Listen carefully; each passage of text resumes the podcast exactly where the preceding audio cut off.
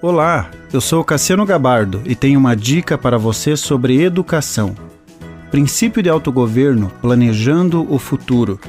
Em Gênesis capítulo 6 diz: E viu o Senhor que a maldade do homem se multiplicava sobre a terra, e que toda a imaginação dos pensamentos de seu coração era só má, continuamente.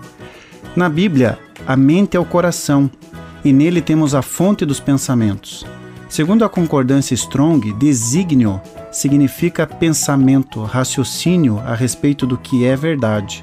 De acordo com Webster, desígnio significa desenhar, design. Um homem sábio se distingue pela sua prudência em projetar, planejar, formar um esboço, uma ideia. Desígnio é propósito, é intenção. Webster diz que o pai projeta o filho para a profissão.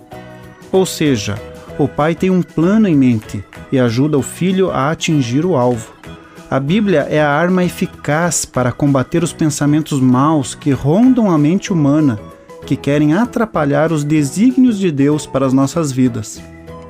A Bíblia precisa ser ouvida, lida, memorizada, meditada e praticada.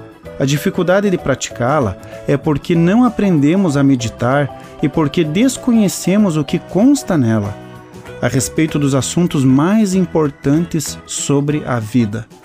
O pensamento é abstrato, espiritual, não é palpável.